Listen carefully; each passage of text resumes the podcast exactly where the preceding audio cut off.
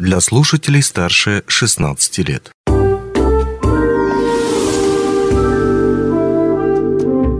Гости дневного эфира. Денис Передонов в студии. Здравствуйте. Генеральный штаб Вооруженных сил разработал памятки о порядке организации переписки с военнослужащими. О них и не только мы будем говорить в нашей студии. У нас в гостях военный комиссар Мирного, Мирнинского, Ленекского и Анабарского улусов Юрий Чуба. Юрий Анатольевич, здравствуйте. Добрый день. С 1 декабря в России вступил запрет на разглашение данных по СВО. Расскажите, какие именно сведения сейчас лучше не распространять? С 1 декабря то, что вступил в данный закон о неразглашении сведений, это касается персональных данных наших мобилизованных граждан. Положение место дислокации войсковых частей, персональные данные гражданина, то есть о составе членов его семьи, э, фамилия, имя, отчество, паспортные данные данного члена семьи, место его нахождения в данный момент, где он находится, а также другие персональные данные, которые были про его мобилизации. За исключением, что может всегда обратиться член семьи военно, военнообязанного, мобилизованного по частичной мобилизации с представлением документом, если это жена, значит свидетельство о браке, представляет и свои паспортные данные в военный комиссариат или в призывную комиссию по мобилизации в муниципальное образование Мирнинский район. Или это бывшая жена, она представляет свидетельство о разводе и свидетельство о рождении данных детей, то есть защищая права и достоинства детей. Так вы знаете, очень много льгот, на которые мы сейчас, возможно, остановимся персонально. Введено не только в муниципальном образовании Мирнинский район, но и в Республике Саха-Якутия. Она представляет свидетельство о разводе, представляет свидетельство о рождении детей, и в этом случае мы выдаем справки о мобилизации данного гражданина без указания конкретных данных места его нахождения. При этом э, самым основным вопросом на сегодняшний момент возникает вопрос о месте нахождения наших мобилизованных граждан. Поэтому главным организационным мобилизационным управлением Генерального штаба вооруженных сил разработаны памятки для дежурных служб военного комиссариата в частности, где у нас заведены журналы по обращению граждан и членов мобилизованных и членов их семей, и также самый порядок разъяснения местонахождения, места сведений, которые могут интересовать данных граждан. В соответствии, граждане при обращении в военный комиссариат или иной орган военного управления э, с любыми ходатайствами, самое первое, должны знать место прохождения военной службы не обязательно военнообязанного мобилизованного, а самое главное, номер войсковой части, где он проходит службу, или номер полевой почты, где он проходит войсковую службу. То есть она будет в двух вариантах. Первый вариант, к примеру, ну, это будет адрес в средствах массовой информации разместим. Это индекс 103 400, город Москва 400 полевая почта и пятизначная цифра. Или такой же самый 103 400, Москва 400, войсковая часть и пятизначная цифра обозначения войсковой части. Далее э, эти все в целях исключения среди напряженности среди членов семей военнослужащих, это будет э, доведено напрямую представлено в те войсковые части, где проходит военнослужащий по мобилизации, и ему будет вручена данная почта.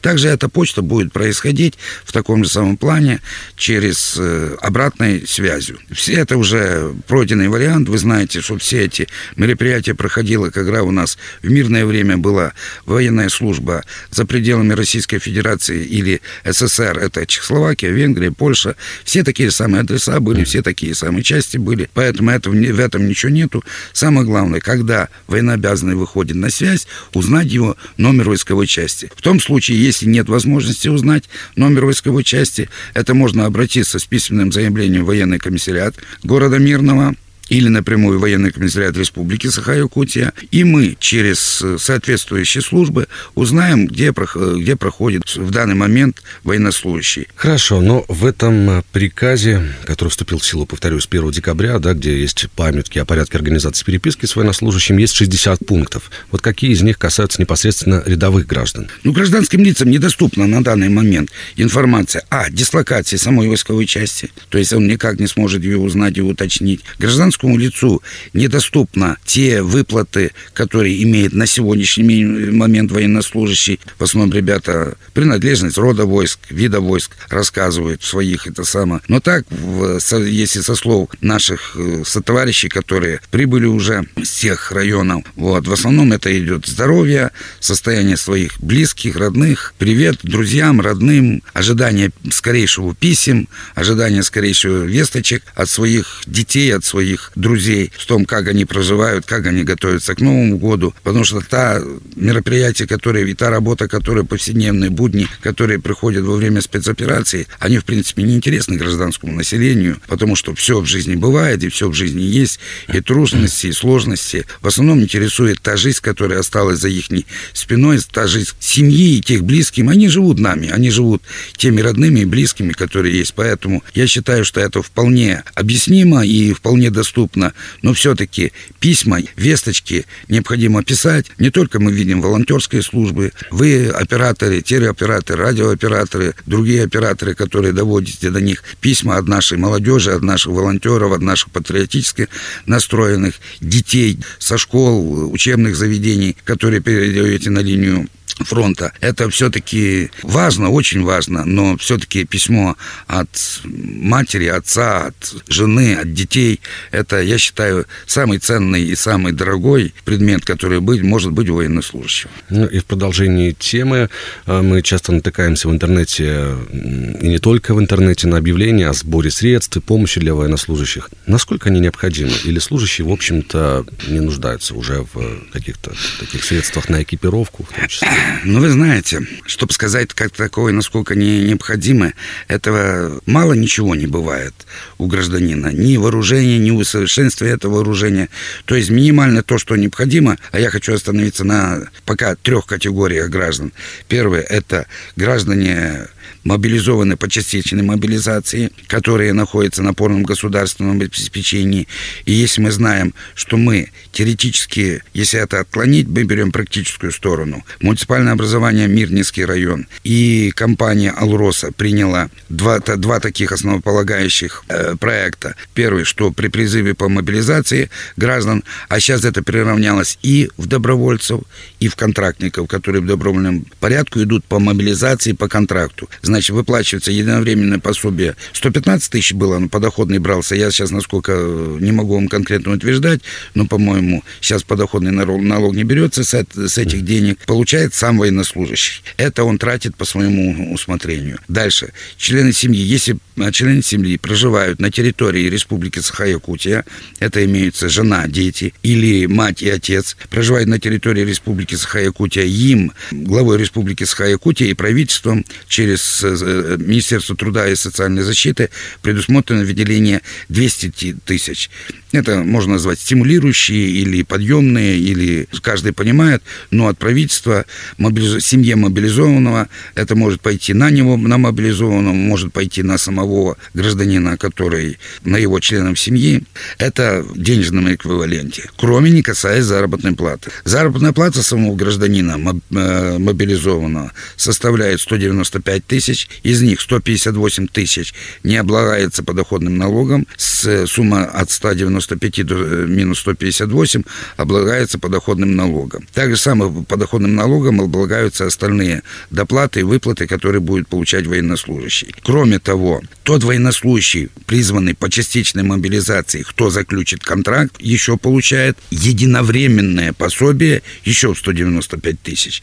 Теперь хотелось бы поговорить о плановом осеннем призыве. Он начался 1 ноября, и на данный момент э, как он проходит? У нас в связи с проведением вот мобилизации частичной мобилизации. У нас э, осенний призыв, который планировался согласно указа президента от сентября 2022 года, проходит ноябрь-декабрь месяц. Это учитывая и плановые отправки, все. И в связи с приказом министра обороны от 30 сентября 2022 номер 575, э, этот призыв сокращен ровно на один месяц. То есть он начался 1 ноября, заканчивается 31 декабря. Ну, 31 декабря, насколько я понимаю, как человек военный, мы должны уже, я так думаю, что председатель призывной комиссии муниципального образования Республики Саха-Якутия, субъекта федерации и муниципального образования 25-го должен доложить главе субъекта федерации, глава субъекта федерации до того времени уже главнокомандующий должен заявить о выполнении того или иного установленного задания. Это решение принято с целью упорядочить порядочный призыв граждан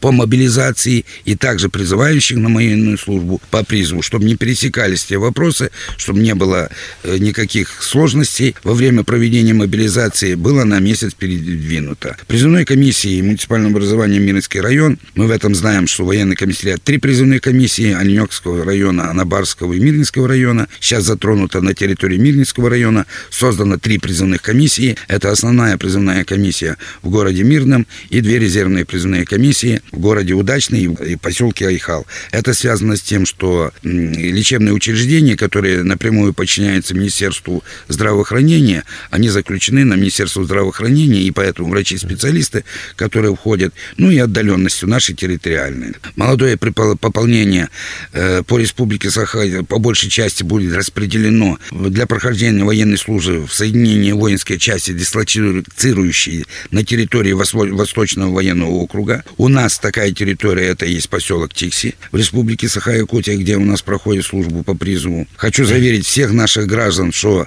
войсковые части на территории Донецкой, Лугатской, Народных республик, Запорожской, Херсонской, а также в зону проведения специальной военной операции военнослужащие по призыву направляться не будут. И они пройдут военную службу в местах своей постоянной дислокации, соединения в воинских частях Восточного военного округа. Я даже могу сказать, что вот сейчас штаб военного округа находится здесь, контролирует призыв.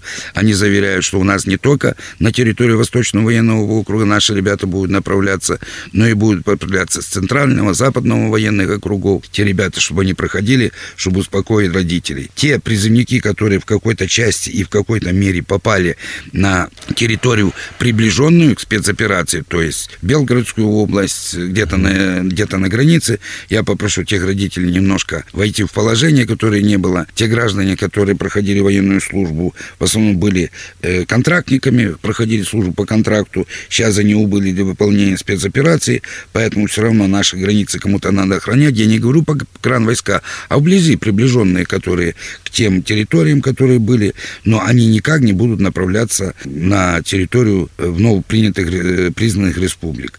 Что касается военнослужащих, которых истекает срок службы, я тоже самое даю гарантию, что их увольнение началось в октябре месяце в строгом соответствии с э, законодательством Российской Федерации, а срок службы планируется ровно 12 месяцев с дня зачисления, присвоения воинского звания и с дня убытия со сборного, фактически убытия со сборного пункта. То есть ровно через 12 месяцев военнослужащий должен выйти за пределы своей войсковой части. Мы будем продолжать следить за развитием событий. Спасибо вам за беседу. У нас в гостях был военный комиссар Мирного, Мирнинского, Оленекского и Анабарского улусов Юрий Анатольевич Чуба. Спасибо, что пришли. Спасибо вам большое, что предоставили такую возможность. Но в окончании могу сказать, что все обращения, которые есть через дежурного по военному комиссариату 318 62 номер телефона дежурного, через факс 43006 и мой личный кабинет 31928. Всегда, когда нахожусь на службе, на службе я 90% времени нахожусь, все вопросы и по призыву, и по мобилизации, я думаю, будут решаться в положительном порядке. Спасибо большое. Онлайн-версию этой передачи вы можете послушать в наших подкастах, размещенных на платформах Яндекс.Музыка или Apple Podcast.